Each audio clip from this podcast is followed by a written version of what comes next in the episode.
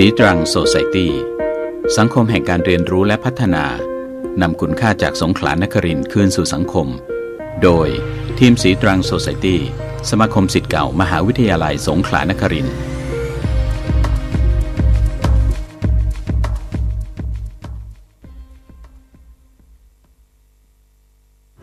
สวัสดีครับ คุณผู้ฟังที่เคารพทุกท่านครับ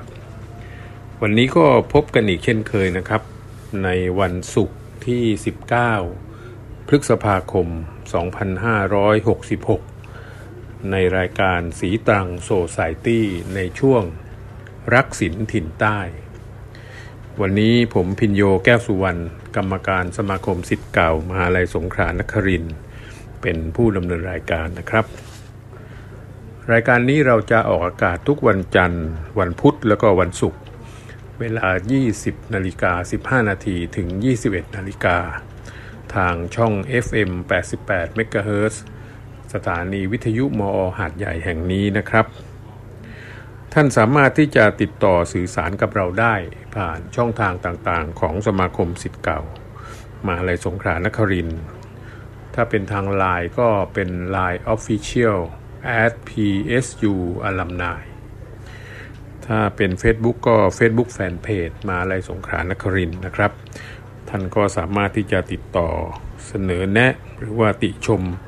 รายการของเราได้นะครับ วันนี้รายการของเราในช่วงรักศิลถิ่นใต้ ก็อยากจะพูดคุยกับคุณผู้ฟังถึงจังหวัดอีกจังหวัดหนึ่งนะครับ ที่มีสเสน่ห์มีมนต์ขลังนะครับ นั่นก็คือจังหวัดตรัง ราะฉะนั้นหัวข้อที่จะคุยกันในวันนี้ก็คือเมืองตรังสเสน่ห์อันดามันนะครับ จังหวัดตรังเป็นจังหวัดที่อยู่ทางภาคใต้ด้านฝั่งตะวันตกของประเทศไทยนะครับ ติดกับทะเลอันดามันของมหาสมุทรอินเดีย ซึ่งเป็นเมืองท่าที่สำคัญของภาคใต้ตั้งแต่อดีตจนมาถึงปัจจุบันนะครับ มีพัฒนาการความเป็นมาทางประวัติศาสตร์ที่น่าสนใจ นะครับ ถ้าเราจะลำดับความเป็นมานะครับ ก็เป็นยุคสมัยก่อนประวัติศาสตร์ ก็มีหลักฐานทางโบราณคดีที่ปรากฏอยู่ตามถ้ำหรือเขาต่างๆนะครับ เช่น ขวานหินกระเทาะนะครับ ขวานหินขัด ภาชนะดินเผาหรือหม้อสามขา หรือเครื่องมือเหล็กหรือภาพเขียนต่างๆนะครับที่ถ้ำเขาสามบาทถ้ำเขาสาย ถ้ำเขาคุรำนะครับ แล้วก็ถ้ำเขาปีนะ ซึ่งเป็นเขาลูกโดดริมแม่น้ำตรังนะครับถ้ำเขาไม้แก้วถ้ำเขาเทียมป่านะครับ เป็นถ้ำเขาลูกโดดกลางทุ่งนะครับ แล้วก็ถ้ำเขาเจ้าไหมถ้ำเขาแบนะซึ่งอยู่ริมทะเล มีโครงกระดูกมนุษย์โบราณที่ถ้ำวัดภูเขาทอง ถ้ำสาไก่ที่ริมเขาบรรทัดนะครับเป็นต้น แสดงถึงการอาศัยอยู่ของบรรพชนของชาวตรังไม่น้อยมากว่า 5,000 ปีนะครับ ถ้าเป็นสมัยแรกเริ่มประวัติศาสตร์นะครับบรรพชนเมืองตรังก็รู้จักการปลูกพืชเลี้ยงสัตว์ แล้วก็ออกจากถ้ำมาสร้างที่อยู่อาศัยอยู่ริมเขา ริมสายน้ำหรือกลางทุ่ง จนเกิดเป็นชุมชนขนาดใหญ่ นะครับ โดยเฉพาะชุมชนริมแม่น้ำตรังที่เขาคูรำอำเภอห้วยยอด ก็พบหลักฐานต่อเนื่องนะครับ ตั้งแต่ก่อนประวัติศาสตร์จน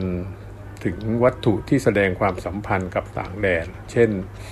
ลูกปัดแก้วนะครับ พระพิมพ์ ดินดิบ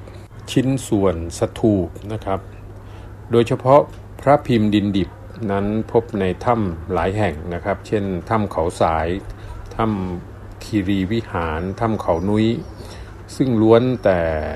อยู่บริเวณริมแม่น้ำตรัง และก็ไม่ไกลจากเขาคูรำนะครับ นักโบราณคดีได้คำนวณอายุของพระพิมพ์ดินดิบไว้ราวพุทธศตวรรษที่ 13 ถึง 14 ที่มีความสำคัญก็คือการพบแหล่งโบราณคดีสมัยเดียวกับที่ตำบลนาพระอำเภอเมืองตรังนะครับ บริเวณลุ่มน้ำ คลองนางน้อยนะครับสาขาของแม่น้ำตรังที่ใช้เป็นเส้นทางเดินทาง ไปยังริมเขาบรรทัดพพื่อข้ามไปเมืองพัทลุงประกอบด้วยฐานอาคารของศาสนสถาน ชิ้นส่วนสถูปนะครับของพระอาวัตโลกีเตสวนสัมฤทธิ์นะครับซึ่งหาค่ามิได้ ซึ่งมีอายุประมาณพุทธศตวรรษที่ 13ถึง14 เช่นกัน โบราณวัตถุที่พบเหล่านี้ก็แสดงถึงอิทธิพลของพุทธศาสนามหายาน แล้วก็ศิลปะร่วมสมัยศรีวิชัย อาณาจักรโบราณทางฝั่งตะวันออกของภาคใต้ ราวพุทธศตวรรษที่ 18 นะครับ พุทธศาสนาเถรวาทลัทธิลังกาวงก็เริ่มเข้ามาในภาคใต้ แล้วก็เห็นได้จากตำนานเมืองนครศรีธรรมราช กล่าวถึงพระทนกุมารนางเหมชลาจากอินเดีย อัญเชิญพระบรมธาตุหนีศึก เพื่อจะไปลังกา ก็ได้มาขึ้นบกที่หาดทรายแก้ว แล้วก็ฝังพระบรมธาตุไว้ที่นั่น ครั้นพระยาศรีธรรมโศกราชพบเข้า ก็ได้สร้างเมืองขึ้นณบริเวณหาดสายแก้วนะครับ พร้อมทั้งได้สร้างพระบรมธาตุไว้แล้วก็ได้ครอบครองเมืองต่างๆนะครับในแหลมมาลายูเรียกว่าเมือง 12 นักษัตริย์ ซึ่งตรังก็เป็นหนึ่งในเมือง 12 นักษัตริย์ที่มีตราม้าเป็นตราประจำเมือง แสดงว่าในสมัยอาณาจักรนครศรีธรรมราช ตรังก็เป็นเมืองท่าในกำกับของนครศรีธรรมราช แล้วก็สืบเนื่องต่อมาอีกยาวนานนะครับ มาถึงสมัยประวัติศาสตร์นะครับ การกำหนดสมัยประวัติศาสตร์ของตรังนั้นอิมตามประวัติศาสตร์ของไทยก็คือเริ่มจากสุโขทัยอยุธยา นบุรี แล้วก็รัตนโกสินทร์ตามลำดับนะครับ ถ้าเป็นสมัยสุโขทัยเมืองตรังก็เป็นเส้นทางผ่านของพุทธศาสนาเข้าสู่ภาคใต้นะครับ ตามตำนานของพระพุทธสีหิง ในหนังสือชินการมาลีปกรณ์กล่าวว่า พระเจ้าร่วงแห่งกรุงสุขโขทัยร่วมกับพระเจ้าสิริธรรม แห่งสิริธรรมนคร ส่งทูตไปขอพระพุทธสีหิงจากลังกา ส่วนในตำนานของเมืองพัทลุงกล่าวถึงนางเลือดขาวอัญเชิญพระพุทธสีหิงจากลังกา แล้วก็สร้างวัดพระศรีสันเพชรพุทธสีหิงไว้ที่ตรัง เพื่อประดิษฐานพระพุทธรูปนั้น แล้วก็ในศิลาจารึกของสุขโขทัยหลักที่หนึ่งก็กล่าวไว้ว่า สังฆราชปราดเรียนจบปิดกไตร ลวกกว่าปู่ครูในเมืองนี้ ทุกคนลุกแต่เมืองนครศรีธรรมราชมา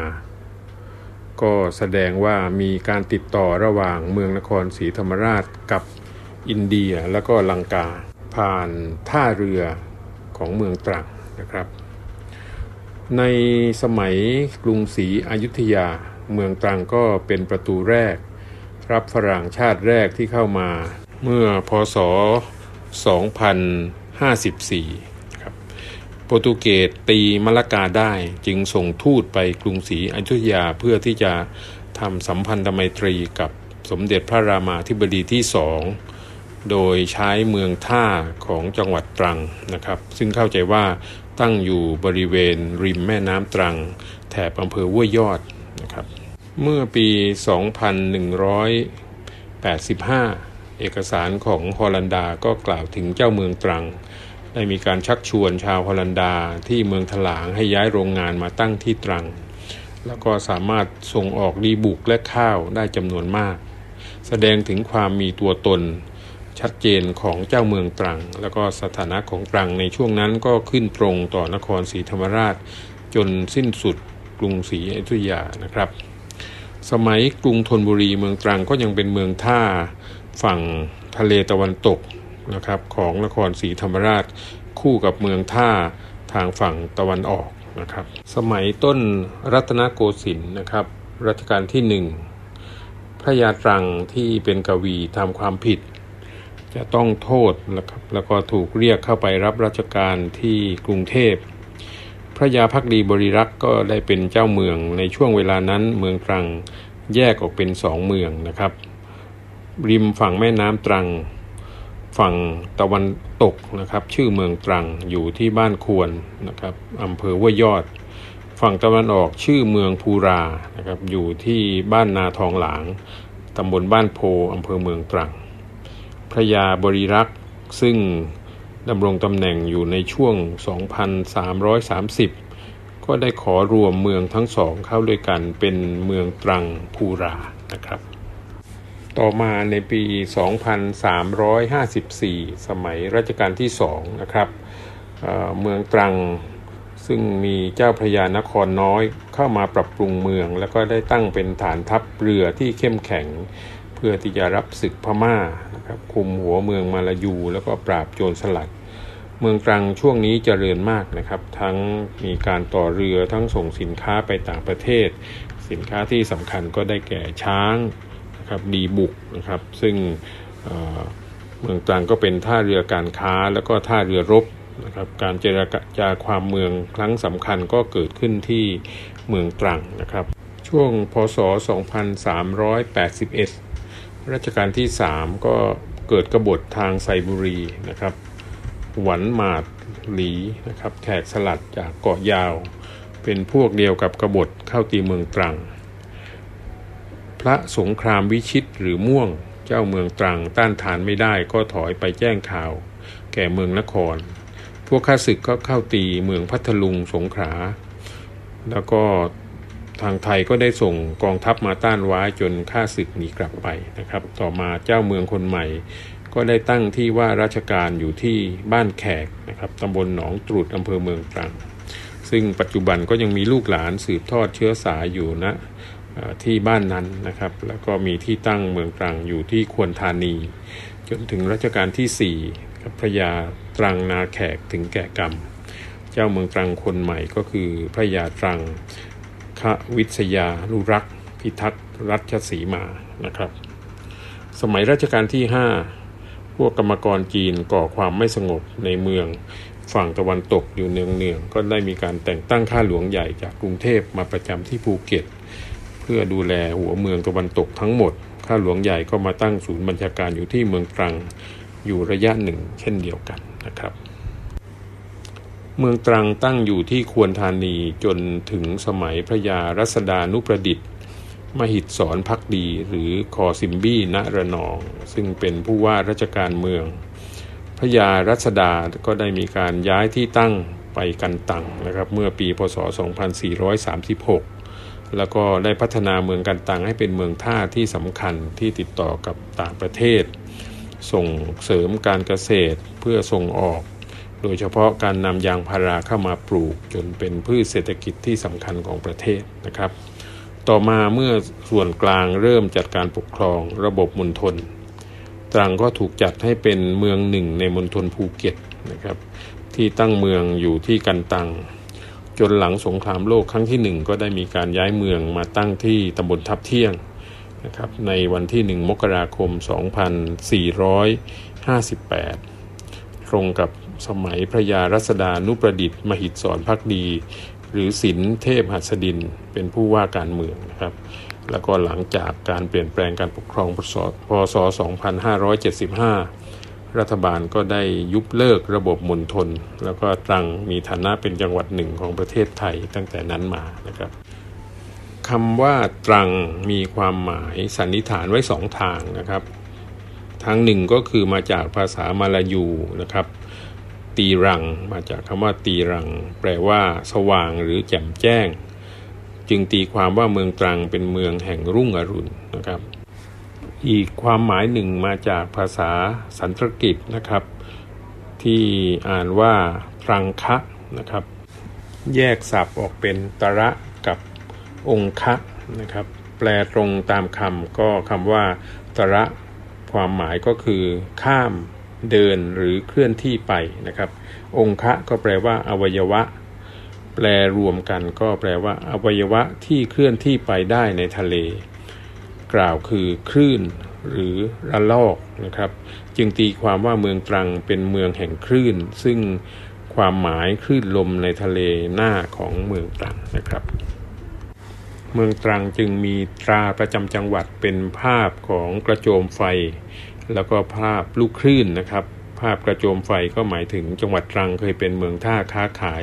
กับต่างประเทศนะครับ แล้วก็ภาพลูกคลื่นก็หมายถึงลักษณะพื้นที่ของจังหวัดตรัง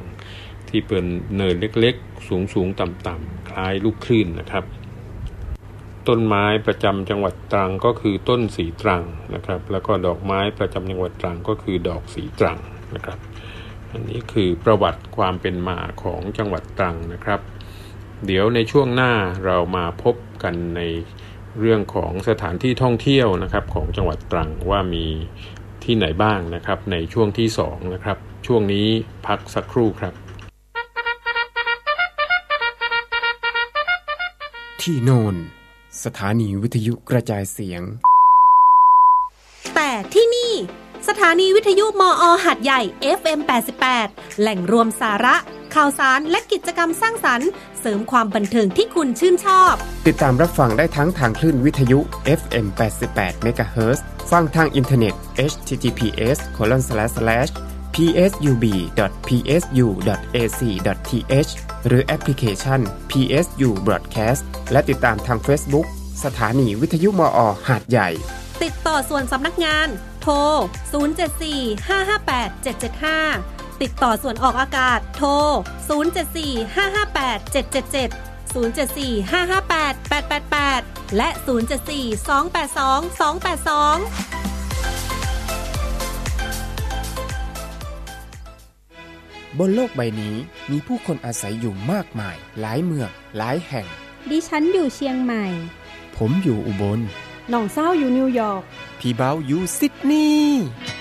ไม่ว่าใครจะอยู่ส่วนไหนของโลก เพียงมีอินเทอร์เน็ต ก็สามารถรับฟัง FM 88 วิทยุมอ ได้จากทุกที่ คลิก psub.psu.ac.th หรือรับฟังทางแอปพลิเคชัน PSU Broadcast ครบบันเทิง ครบสาระ FM 88 เชื่อมโลกกับชุมชน เชื่อมคนกับสิ่งแวดล้อม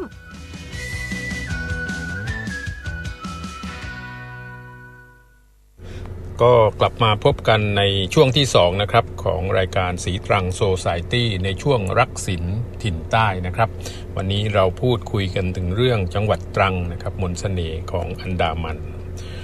ในช่วงที่ 2 ผมก็อยากจะพูดถึงสถานที่ ท่องเที่ยวนะครับในจังหวัดตรัง เพราะว่าจังหวัดตรังเนี่ยถือว่าเป็นจังหวัดหนึ่งที่มีสถานที่ท่องเที่ยวทางธรรมชาตินะครับ ไม่ว่าจะเป็นท้องทะเลภูเขานะครับที่สวยงามนะครับ แล้วก็เป็นที่นิยมนะครับของนักท่องเที่ยวนะครับ เราลองมาดูว่าจังหวัดตรังมีสถานที่ท่องเที่ยวที่ไหนกันบ้างนะครับ ผมจะเริ่มสถานที่แรกนะครับก็คือเกาะลิบง นะครับเกาะลิบงก็ถือว่าเป็นเกาะที่ใหญ่ที่สุดของจังหวัดตรังเลยก็ว่าได้นะครับ เป็นแหล่งอาหารของพยูนนะครับ ซึ่งที่นั่นก็มีหญ้าทะเลที่ใหญ่ที่สุดแห่งหนึ่งของประเทศ รวมถึงที่บนเกาะก็ยังมีวิถีชีวิตและวัฒนธรรมแบบดั้งเดิม ที่เรียบง่ายแล้วก็เป็นเอกลักษณ์นะครับ ก็ถือว่าเป็นสเสน่ห์อีกอย่างหนึ่งนะครับของเกาะแห่งนี้ เกาะลิบงเนี่ยซึ่งถือได้ว่าเป็นเกาะที่ใหญ่ที่สุดของจังหวัดตรังเนี่ยนะครับ ก็มีจุดเช็คอินนะครับ ก็คือสะพานหิน สะพานที่สวยงามแปลกตาสร้างสารรค์จากธรรมชาติทำให้เกิดช่องว่างด้านล่าง มองแล้วคล้ายๆ กับสะพานที่ทำด้วยหินนั่นเองนะครับ ก็เป็นสถานที่ท่องเที่ยวนะครับที่นักท่องเที่ยวนิยมแห่งหนึ่งนะครับ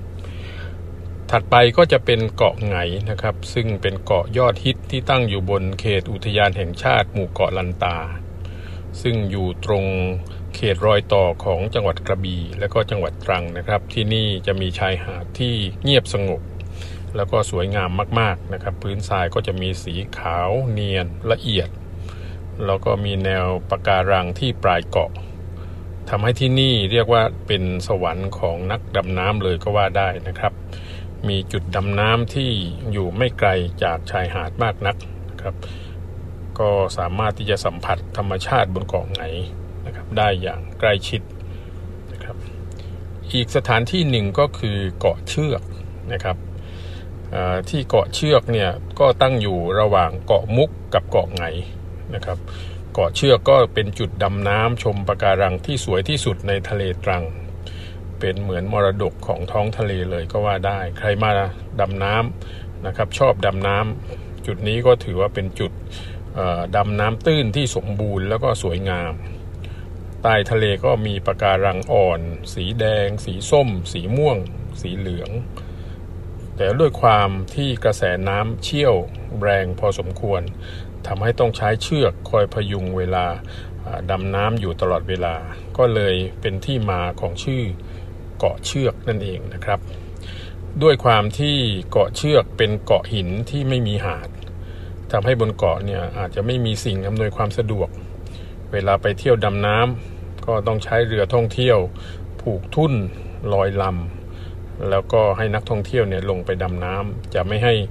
เดินขึ้นไปเที่ยวบนเกาะเหมือนที่อื่นๆนะครับ แต่ว่าก็เหมาะสำหรับคนที่รักและก็ชอบการดำน้ำเป็นที่สุดนะครับ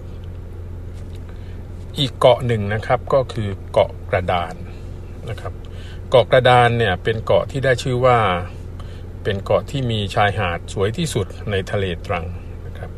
มีหาดทรายที่ขาวละเอียด น้ำทะเลใสแจ๋วจนมองเห็นแนวปะการังนะครับ เหมาะสำหรับการมานอนอาบแดดดำน้ำชมปะการังนะครับ โดยชายหาดด้านหน้าเกาะเนี่ยก็สามารถมองเห็นเกาะแหวน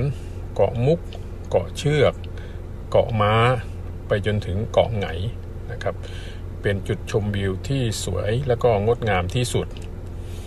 อีกทั้งยังมีอ่าวเล็กๆนะครับที่เหมาะสำหรับการเล่นกระดานโต้คลื่นอีกด้วยครับนอกจากนี้เกาะกระดานก็ยังถูกใช้เป็นสถานที่ยอดฮิตในการจัดวิวาใต้น้ำเพราะว่าไม่ว่าจะมุมไหนบนเกาะก็มีความสวยงาม ใต้น้ำก็ยิ่งไม่ต้องพูดถึง ก็คงเป็นที่ถูกใจของใครหลาย ๆ คนนะครับ ใครที่อยากจะมาชมความสวยงามและยิ่งใหญ่ของทะเลตรัง ก็ต้องมาที่เกาะกระดานแห่งนี้นะครับ ถัดมาก็จะเป็นเกาะที่สวยแห่งหนึ่งนะครับ ในอุทยานแห่งชาติหมู่เกาะเพตรา เป็นเกาะที่มีภูเขาหินปูนสูงตั้งอยู่อย่างโดดเด่น แล้วก็อยู่ในเขตสัมปทานรังนกนางแอ่นนะครับ เกาะนี้เราเรียกว่าเกาะเหลาเหลียงนะครับ พื้นที่นี้ปิดมาเป็นเวลานานนะครับเลยมีธรรมชาติที่สมบูรณ์และสวยงามอยู่ แล้วก็เป็นเกาะที่ค่อนข้างจะเป็นส่วนตัวมากๆนะครับ บนเกาะนี้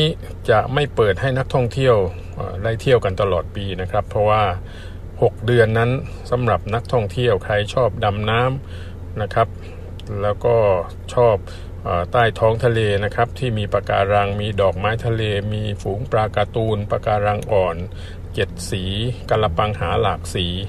นะครับ ก็สามารถที่จะมาชื่นชมธรรมชาติที่นี่ได้นะครับ แล้วก็บนเกาะก็สามารถที่จะเดินไปเที่ยวชมได้ แต่ว่าไม่ไม่อนุญาตให้พักค้างคืนนะครับ แต่สามารถที่จะเดินเล่นหรือว่าถ่ายรูปได้นะครับ อีกสถานที่หนึ่งนะครับก็คือเกาะมุก นะครับเกาะที่ใหญ่เป็นลำดับสามของทะเลตรัง นั่นก็คือเป็นเกาะที่สวยงามแล้วก็เงียบสงบนะครับ เป็นเหมือนเกาะส่วนตัวเลยก็ว่าได้ บนเกาะก็จะมีชาวบ้านอาศัยอยู่ แล้วก็ยังคงวิถีชีวิตในแบบเรียบง่าย ส่วนใหญ่นักท่องเที่ยวก็จะนิยมไปเที่ยวที่หาดฝรั่งแล้วก็หาดสบาย ซึ่งสองหาดนี้ก็จะเป็นที่นิยมของ นักท่องเที่ยวในแบบที่ต่างกันไปนะครับ ในส่วนของหาดฝรั่ง หาดก็จะมีที่พักเรียงรายอยู่บนพื้นทรายที่ขาวนวลนนะครับ แล้วก็สวยงามเป็นจุดที่มีบริการนำเที่ยวต่างๆนะครับ ส่วนหาดสบายนั้นก็จะมีสีขาวสวยเช่นเดียวกัน แต่เน้นความเงียบสงบที่นักท่องเที่ยวจะมานอนอาบแดดกันมากกว่า รวมถึงอีก ไฮไลท์หนึ่งของเกาะมุกที่ทำให้มีชื่อเสียงนั่นก็คือถ้ำมรกตถ้ำสวยน้ำสีใสแบบมรกตนะครับอันนี้ก็สามารถที่จะไปเที่ยวชมได้นะครับถ้ำมรกตแล้วก็เกาะมุกนะครับ สถานที่ท่องเที่ยวที่โดดเด่นอีกแห่งหนึ่งของจังหวัดตรัง อีกจุดหนึ่งนะครับ ซึ่งถือว่าเป็นหนึ่งในอันซีนไทยแลนด์นะครับ นั่นก็คือถ้ำมรกตนะครับ เป็นถ้ำมหัศจรรย์กลางทะเลที่มีชื่อชื่อเสียงที่สุดแล้วก็ฮิตมากๆนะครับ ความพิเศษของถ้ำแห่งนี้ก็คือปากทางเข้าก็จะเป็นโพรงเล็กๆ สามารถที่จะเอาเรือเล็กๆ เข้าไปได้ในช่วงที่น้ำทะเลลงเท่านั้น ถ้าน้ำขึ้นก็ต้องว่ายน้ำเข้าไปแทนนะครับ แต่ด้วยความสวยงามอลังการของที่นี่ ก็คือภายในถ้ำนั่นเอง เพราะว่าจะมีแสงจากภายนอกถ้ำ สะท้อนกับน้ำภายในถ้ำก็จะเกิดเป็นน้ำสีเขียวมรกตที่นี่ยังเป็นสถานที่ที่เหมาะกับการพายเรือขยักชมธรรมชาตินะครับ ช่วงเวลาที่ดีที่สุดในการเที่ยวถ้ำมรกตก็คือช่วงเวลาประมาณ 10 โมงถึงบ่าย 2 โมงของแต่ละวันนะครับ ซึ่งก็ต้องดูช่วงเวลาของน้ำขึ้นน้ำลงด้วยนะครับ อันนี้ก็เป็นสถานที่เรียกว่าอันซีนไทยแลนด์นะครับของเมืองตรังก็คือถ้ำมรกตนะครับ สถานที่อีกแห่งหนึ่งนะครับ ซึ่งเป็นที่นิยมของจังหวัดตรังนะครับ ก็คือหาดปากเมงนะครับเป็นหาดทรายที่มีชื่อเสียงนะครับ ตั้งอยู่ในเขตอุทยานแห่งชาติเจ้าใหม่ ซึ่งอยู่ห่างจากอำเภอเมืองตรังประมาณ 35 กิโลเมตร เป็นชายหาดที่มีเอกลักษณ์มากๆนะครับ เพราะว่าหาดทรายเป็นรูปพระจันทร์เสี้ยว อยู่ติดกับทะเลอันดามัน แล้วก็ที่สำคัญก็คือมีบรรยากาศที่เงียบสงบ เหมาะสำหรับการนอนอาบแดด หรือว่าเล่นน้ำทะเล และที่พิเศษที่นี่ก็จะมีอาหารทะเลสดๆนะครับให้ได้อิ่มให้ได้อร่อยกันที่ริมชายหาดเลยทีเดียวนักท่องเที่ยวก็จะมานิยมมาเที่ยวที่นี่แบบสบายๆนะครับ บริเวณของหาดปากเมงเนี่ยก็ยังมีท่าเทียบเรือปากเมงที่สามารถที่จะเช่าเรือไปเที่ยวรอบเกาะได้อีกด้วย ก็เหมือนกับท่าเรือที่นักท่องเที่ยวส่วนใหญ่ นิยมมาแวะก่อนที่จะไปเที่ยวเกาะอื่นๆนั่นเองนะครับ สถานที่ที่น่าเที่ยวอีกแห่งหนึ่ง ถือว่าเป็นน้องใหม่เลยก็ว่าได้นั่นก็คือหาดมดตะนอยนะครับ ที่นักท่องเที่ยวสามารถที่จะดื่มด่ำกับธรรมชาติในแบบที่มีหาดทราย สวยงาม เม็ดละเอียด แล้วก็กับน้ำทะเลใสๆบวกกับวิถีชุมชนที่น่ารักนะครับ ให้เราได้เข้าไปเที่ยวชมนะครับบนหาดแห่งนี้ก็จะมีรีสอร์ทเล็กๆ สไตล์ชาวบ้านให้พักผ่อนกันอีกด้วยก็เหมาะสำหรับผู้ที่ชื่นชอบธรรมชาติ แล้วก็ใกล้ชิดธรรมชาตินะครับ แล้วก็ยังมีไฮไลท์อีกอย่างก็คือสันหลังมังกรเผือก นะครับ ซึ่งสามารถให้เราเดินไปเที่ยวแล้วก็รับลมทะเลได้อีกด้วยนะครับ อีกสถานที่หนึ่งที่เป็นที่เที่ยวที่เรียกว่าเป็น unseen แล้วก็แอดเวนเจอร์มากแห่งหนึ่งในจังหวัดตรัง ก็คือถ้ำเลเขากอบนะครับ เป็นที่เที่ยวธรรมชาติที่สวยงาม ภายในถ้ำก็จะมีหินงอกหินย้อย ระยะทางยาวประมาณ 4 กิโลเมตร แล้วก็จะมีทางน้ำใต้ดินที่ไหลผ่านทำให้วิธีการเข้าชมถ้ำเนี่ยต้องนั่งเรือ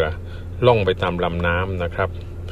ออนอกจากนั่งเรือแวะชมตามจุดต่างๆนะครับชมหินงอกหินย้อยแล้ว ในส่วนถ้ำชั้นสุดท้าย จะไม่สามารถเดินชมได้ตามปกตินะครับ เป็นความสนุกที่เราจะต้องนอนราบไปบนเรือนะครับ กว่า 800 เมตรนะครับ ซึ่งผนังถ้ำเนี่ยแทบจะติดกับใบหน้าเราเลยทีเดียวทำให้ถ้ำเลเขากรอบเป็นการท่องเที่ยวนะครับในถ้ำที่หวาดเสียวที่สุดแห่งหนึ่งในประเทศไทยก็ว่าได้นะครับ ก็เป็นที่นิยมของนักท่องเที่ยวที่ชอบประเภทแอดเวนเจอร์นะครับก็ไปเที่ยวได้ที่ถ้ำเลเขากอบนะครับ อีกแห่งหนึ่งนะครับก็คือเขาจมป่านะครับเป็นที่เที่ยวลับของจังหวัดตรัง เขาจมป่าเนี่ยสามารถที่จะเห็นวิวของทั้งป่าโกงกลางสีเขียวผืนใหญ่ ตัดสลับกับคลองที่มีความสวยงาม คล้ายกับทางงูเลยก็ว่าได้ เหตุที่เรียกว่าเขาจมป่าก็เพราะว่าภูเขาลูกนี้จะถูกป่าโกงกลางบดบังว่าเอาไว้นะครับ เหมือนกับจมอยู่ในป่านั่นเอง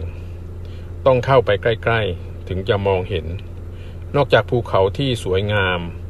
วิวสวยๆ และก็ ลับๆของป่าที่นี่ ก็จะมีสันหลังมังกรที่จะให้เที่ยวกันอีกด้วย สามารถที่จะเดินลงไปถ่ายรูปนะครับ แล้วก็ชมความงดงามของเขาจมป่าแห่งนี้ได้นะครับ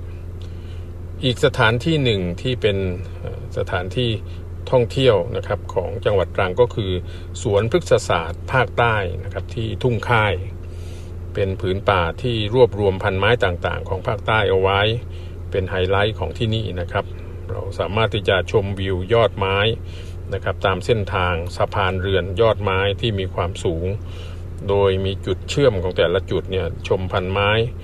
ได้ถึง 6 หอด้วยกันนะครับโดยเฉพาะในฤดูใบไม้ผลิก็ถือว่าเป็นไฮไลท์เพราะว่าต้นไม้กำลังออกดอกออกใบอย่างสวยงาม ที่สำคัญคือบนสะพานนั้นก็จะถ่ายรูป แล้วก็มีความสวยงามและมีความเป็นธรรมชาติ แล้วก็มีความสูง และเสียวนะครับ สนุกอีกด้วยนะครับ อีกสถานที่หนึ่งก็คือหาดยงหลิงนะครับ หาดยงหลิงเนี่ยตั้งอยู่ในหน่วยพิทักษ์สองของอุทยานแห่งชาติเจ้าใหม่ เป็นบริเวณหาดโค้ง มีทิวของสวนทะเลขนาดใหญ่ เต็มพื้นที่นะครับ บรรยากาศร่มรื่นเงียบสงบนะครับ เขายงหลิงเป็นเขาหินปูนทรงแปลกตา แล้วก็มีหน้าผาสูงชันนะครับ รวมทั้งมีโพรงอยู่ตรงถ้ำยิ่งช่วงที่น้ำลด เราก็สามารถที่จะเดินชมวิวต่างๆ ได้ อันนี้ที่หาดหยงหลิงนะครับ อีกสถานที่หนึ่งก็คือวังผาเมฆนะครับ ซึ่งตั้งอยู่บนระดับความสูงกว่า 1,600 เมตร จากระดับน้ำทะเลนะครับ สามารถชมวิวทะเลหมอกบนยอดเขาได้อย่างสวยงามนะครับ แล้วก็เป็น สามารถที่จะชมชายหาดของจังหวัดตรังได้ แล้วก็บริเวณนี้พระอาทิตย์ขึ้นเนี่ยก็จะสวยที่สุดนะครับ เป็นแสงแรก เห็นทั้งทะเลหมอก แล้วก็เห็นทั้งแสงอาทิตย์นะครับที่สวยงาม อีกจุดหนึ่งก็คือบ่อน้ำร้อนกันตังนะครับ หรือวนอุทยานน้ำพุร้อนกันตังนะครับ ที่นี่ก็สามารถที่จะมา อาบน้ำร้อนนะครับเพื่อสุขภาพนะครับก็เป็นสถานที่ท่องเที่ยวอีกที่หนึ่งนะครับที่นักท่องเที่ยวนิยม รวมถึงน้ำตกโตนตกนะครับซึ่งเป็นน้ำตกที่มีสายน้ำแล้วก็ลำธารไหลผ่านโขดหินหลายชั้น ก็เป็นไฮไลท์อีกที่หนึ่งนะครับโดยเฉพาะในช่วงหน้าฝนก็สามารถที่จะมองเห็นสายน้ำสายสีขาวในที่มีความสวยงามไหลผ่านชั้นหิน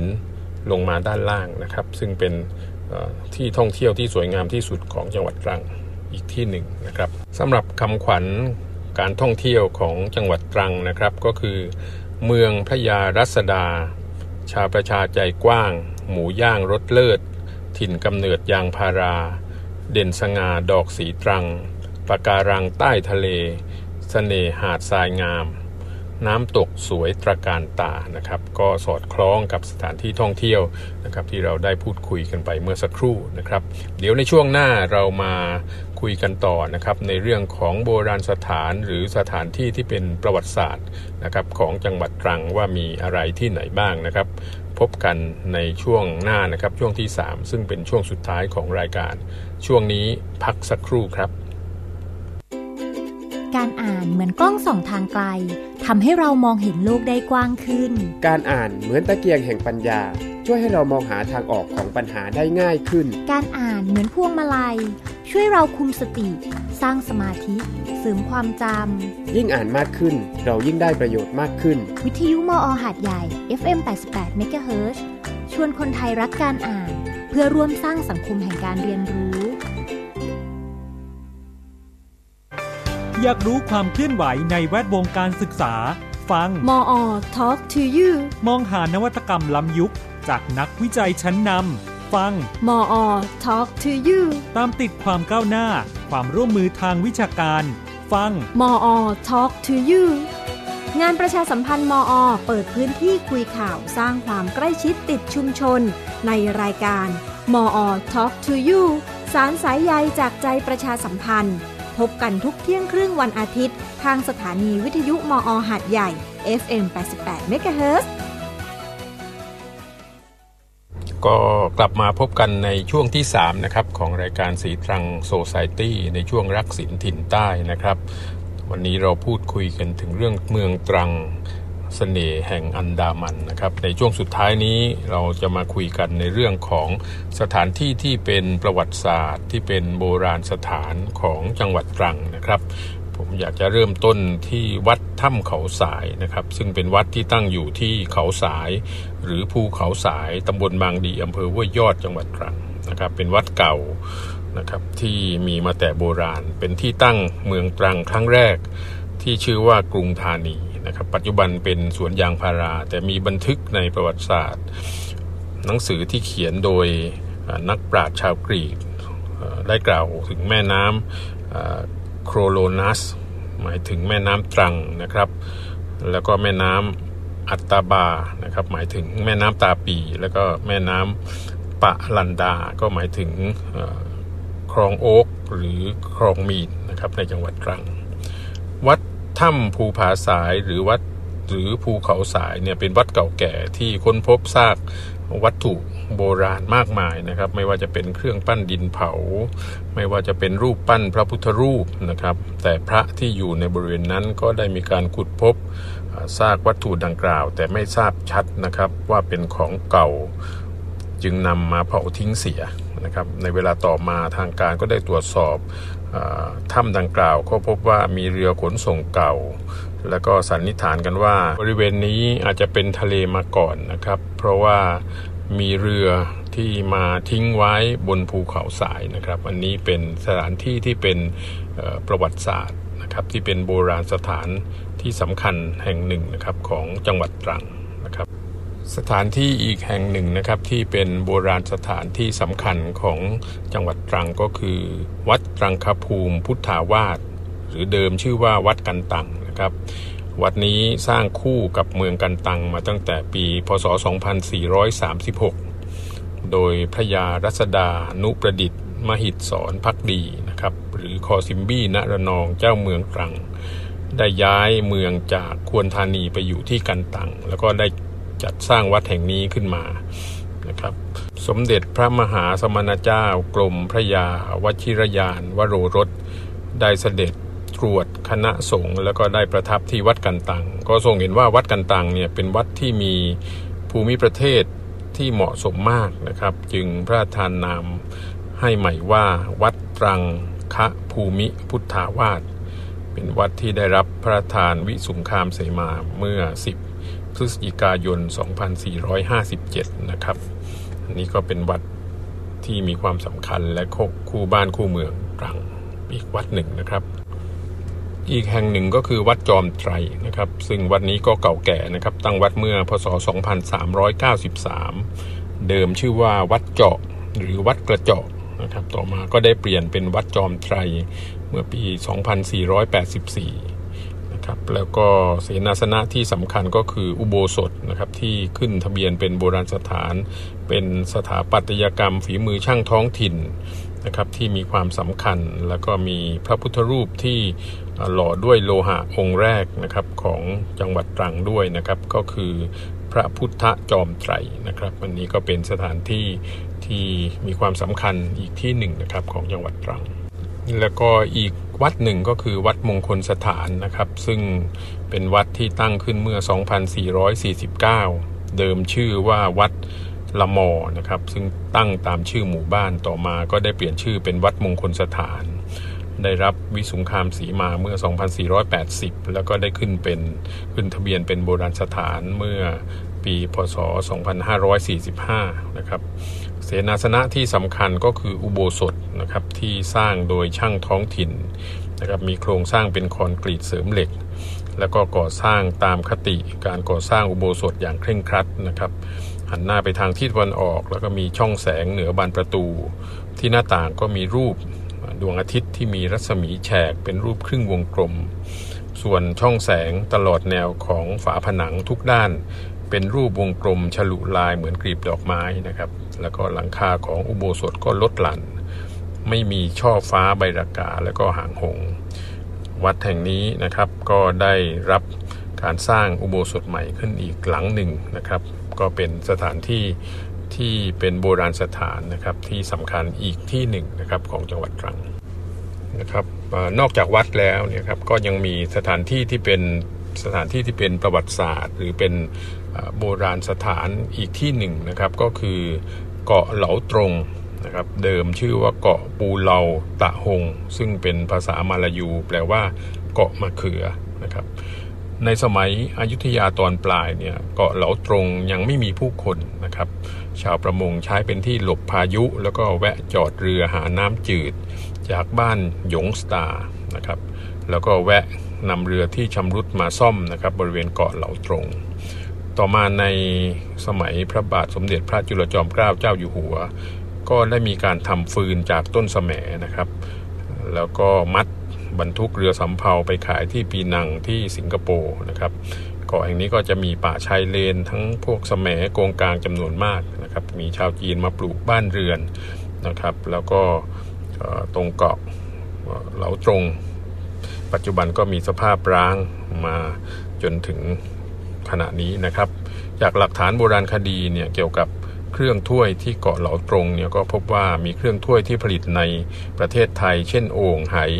แล้วก็เครื่องถ้วยที่ผลิตจากต่างประเทศ ได้แก่เครื่องถ้วยยุโรป เครื่องถ้วยจีนนะครับ แล้วก็เป็นเครื่องถ้วยที่พบตามท่าเรือเก่าทั่วไปในจังหวัดสงขลาพัทลุงปัตตานี และก็นราธิวาสนะครับ ซึ่งก็เป็นแหล่งโบราณคดีอีกแห่งหนึ่งนะครับ เรียกว่ามีความสัมพันธ์กับแหล่งโบราณคดีหลายที่ในประเทศอินโดนีเซีย สิงคโปร์แล้วก็มาเลเซียนะครับอันนี้ก็เป็นเกาะเหลาตรงนะครับ ซึ่งมีที่มาแล้วก็มีประวัติศาสตร์อยู่ด้วยนะครับ สถานที่ที่สำคัญทางประวัติศาสตร์อีกแห่งหนึ่งนะครับ ก็คือสถานีรถไฟกันตังนะครับ สถานีรถไฟกันตังเนี่ยเปิดใช้อย่างเป็นทางการเมื่อวันที่ 1 เมษายน 2456 ในอดีตนั้นใช้เป็นที่รับส่งสินค้ากับต่างประเทศนะครับ ทั้งสิงคโปร์ มาเลเซีย อินโดนีเซีย มีรางรถไฟต่อไปเป็นระยะทาง 500 เมตร จนถึงท่าเทียบเรือกันตังนะครับตัวสถานีรถไฟกันตังเป็นอาคารไม้ชั้นเดียวทรงปั้นหยา ทาสีเหลือง มัสตาร์ดสลับสีน้ำตาล นะครับเป็นตัวอาคารแบ่งออกเป็น 2 ส่วน คือส่วนตัวอาคารแล้วก็ชานชลานะครับส่วนหน้าของอาคารก็จะมีมุกยื่นออกมา แล้วก็ตกแต่งประดับมุมเสาด้วยลวดลายไม้ฉลุที่เป็นเอกลักษณ์ดั้งเดิมนะครับ ตั้งแต่สมัยรัชกาลที่ 6 ปัจจุบันก็ได้ขึ้นทะเบียนเป็นโบราณสถานโดยกรมศิลปากร ส่วนตัวอาคารก็มีการทำเป็นห้องผนังไม้นะครับ โชว์แนวคร่าวนะครับ แล้วก็มีช่อง ลมระแนง ไม้ตีทะแยงนะครับ บานประตูหน้าต่างเป็นแบบเก่านะครับ โถงรั้วก็จะมีไม้ลูกกลงนะครับ แล้วก็มีประตูขนาดเล็กที่กั้นเป็นสัดส่วนนะครับ สถานีรถไฟกันตังก็ยังมีอดีตที่ยังเหลืออยู่นะครับที่เป็นเอกลักษณ์นะครับเป็นผลให้ได้รับการประกาศขึ้นทะเบียนเป็นโบราณสถานของจังหวัดตรัง โดยกรมศิลปากรตั้งแต่ปี 2536 เป็นต้นมานะครับ สถานที่ที่มีความสำคัญทางประวัติศาสตร์อีกสถานที่หนึ่งก็คือสวนสาธารณะพระยารัศดานุประดิษฐ์ มหิดสอนพักดีนะครับอดีตเจ้าเมืองตรังนะครับ ซึ่งเป็นบิดาแห่งยางพาราไทยนะครับ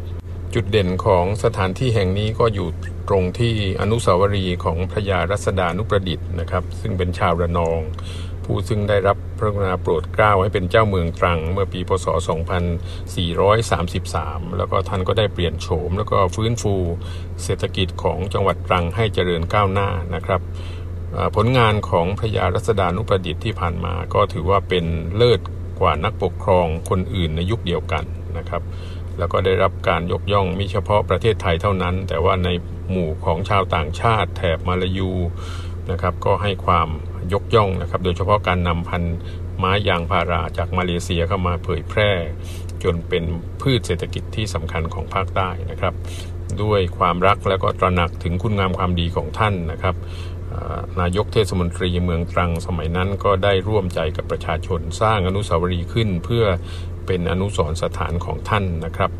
แล้วก็ให้วันที่ 10 เมษายน 2494 นะครับ มีพิธีเปิด แล้วก็ถือว่าเป็นวันพระยารัศดาตั้งแต่นั้นมานะครับ สถานที่สำคัญอีกที่หนึ่งนะครับ ซึ่งน่าจะเป็นประวัติศาสตร์ของเมืองตรังได้เช่นเดียวกัน ก็คือหอนาฬิกาเมืองตรังนะครับ ซึ่งถือว่าเป็นเอกลักษณ์ของจังหวัดตรังเลยก็ว่าได้ ตั้งอยู่บริเวณหน้าสารกลางจังหวัดตรังนะครับ ได้มีการปรับปรุงภูมิทัศน์ บริเวณถนนโดยรอบหอนาฬิกาไว้อย่างสวยงาม เพื่อที่นักท่องเที่ยวจะได้ชมความสง่างามนะครับของเมืองตรังในยามค่ำคืน ก็เป็นแลนด์มาร์คที่สำคัญในการถ่ายรูปหรือเยี่ยมชมเมืองตรังนะครับ ก็ได้ความรู้สึกย้อนยุคสไตล์คลาสสิกนะครับ ย้อนไปเมื่อยุค 60 เลยก็ว่าได้นะครับ ก็เป็นสถานที่หนึ่งที่มีความสวยงามและมีประวัติศาสตร์นะครับของจังหวัดตรัง อีกที่หนึ่งนะครับที่เป็นที่เที่ยวที่สวยงามและนักท่องเที่ยวก็นิยมนะครับก็คือโบสถ์คริสต์นะครับ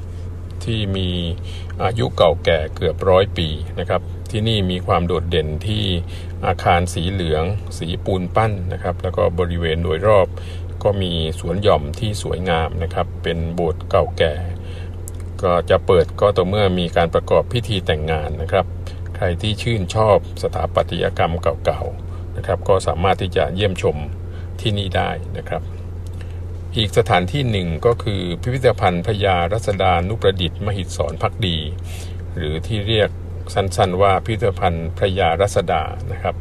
เป็นเรือนไม้สองชั้น ดูสวยงามแล้วก็เก่าแก่ ที่นี่เป็นอดีตบ้านพักของพระยารัศดานุประดิษฐ์นะครับ เจ้าเมืองตรัง แล้วก็ได้มีการปรับปรุงภายใน นะครับจัดแสดงเข้าของเครื่องใช้ต่างๆ สมัยโบราณให้นักท่องเที่ยวได้เข้าเยี่ยมชมนะครับนี่ก็เป็นที่หนึ่งนะครับที่เป็นที่ท่องเที่ยวที่น่าสนใจนะครับ อีกแห่งหนึ่งนะครับที่เป็นโบราณสถานก็คือถ้ำเขาช้างหายนะครับ เป็นถ้ำที่มีขนาดใหญ่ มีความสูงจากพื้นดิน 150 เมตร มีความยาว 850 เมตรนะครับ แบ่งเป็นโถงย่อย ข้างในได้ประมาณ 6 ถ้ำนะครับ ก็คือถ้ำเขาช้างหาย ถ้ำเพกา ถ้ำสายทอง ถ้ำโอ่งถ้ำแม่เท่าคลาย แล้วก็ถ้ำลมนะครับ อีกทั้งภายในถ้ำก็จะมีแสงสว่างนะครับส่องอยู่ตลอดเวลา แล้วก็อยู่ไม่ไกลจากจังหวัดตรังครับก็เป็นสถานที่ท่องเที่ยว แล้วก็เป็นโบราณสถานทางธรรมชาติที่สำคัญอีกแห่งหนึ่งนะครับของจังหวัดตรัง และอีกสิ่งหนึ่งนะครับที่เวลาท่านมาเที่ยวเมืองตรัง ท่านจะต้องพบเจอที่เป็นสิ่งที่เป็นเอกลักษณ์ของจังหวัดตรังนะครับ นั่นก็คือรถกบหรือรถตุ๊กๆนั่นเองนะครับ มีลักษณะคล้ายๆ กับรถตุ๊กๆ ในกรุงเทพแต่ลักษณะหัวเนี่ยนะครับคล้ายๆกบนะครับเขาเลยเรียกว่ารถกบหรือรถหัวกบนะครับ ก็ใช้ในการที่จะนั่งรถชมเมืองนะครับ นั่งตากลมเย็นๆนะครับ ก็เป็นเอกลักษณ์หนึ่งนะครับของจังหวัดตรังนะครับสามารถที่จะจ้างแล้วก็เที่ยวชมสถานที่ในตัวเมืองตรังนะครับ ได้ไม่ว่าจะเป็นสวนสาธารณะพระยารัศดา บ้านนายชวน วงเวียนปลาพยูนนะครับ หรือจุดอื่นๆที่สนใจนะครับ อันนี้ก็เป็นเอกลักษณ์หนึ่งนะครับของจังหวัดตรัง วันนี้รายการสีตรังโซซายตี้นะครับ ในช่วงรักสินถิ่นใต้ก็ได้เดินทางมาถึงช่วงสุดท้ายของรายการนะครับ วันนี้เราพูดคุยกันในเรื่องของเมืองตรังสเสน่ห์อันดามันนะครับก็หวังว่าคุณผู้ฟังก็คงได้รับประโยชน์บ้างไม่มากก็น้อยนะครับ หากคุณผู้ฟังต้องการที่จะแนะนำหรือว่าติชมรายการของเราก็สามารถที่จะสื่อสารผ่านช่องทางต่างๆ ของสมาคมสิทธิ์เก่ามออได้นะครับ ทางไลน์ก็เป็นไลน์ Official at psu alumni หรือ Facebook Fanpage มาลัยสงขลานครินนะครับ ท่านสามารถที่จะติดตามฟังรายการของเราได้ทุกวันจันทร์วันพุธแล้วก็วันศุกร์เวลา 20นาฬิกา15 นาทีถึง 21นาฬิกาทางช่อง FM 88 MHz สถานีวิทยุมอหาดใหญ่แห่งนี้นะครับสำหรับวันนี้ผมพินโยแก้วสุวรรณก็ต้องขอขอบคุณคุณผู้ฟังทุกท่านนะครับ ที่ติดตามฟังรายการของเรา วันนี้ก็ขอลาไปก่อนโดยเวลาเพียงเท่านี้ พบกันใหม่โอกาสหน้าสำหรับวันนี้ สวัสดีครับ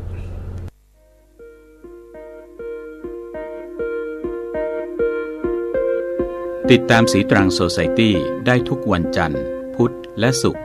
เวลา 20นาฬิกา15 นาทีถึง 21นาฬิกาทาง FM 88.0 MHz PSU Broadcast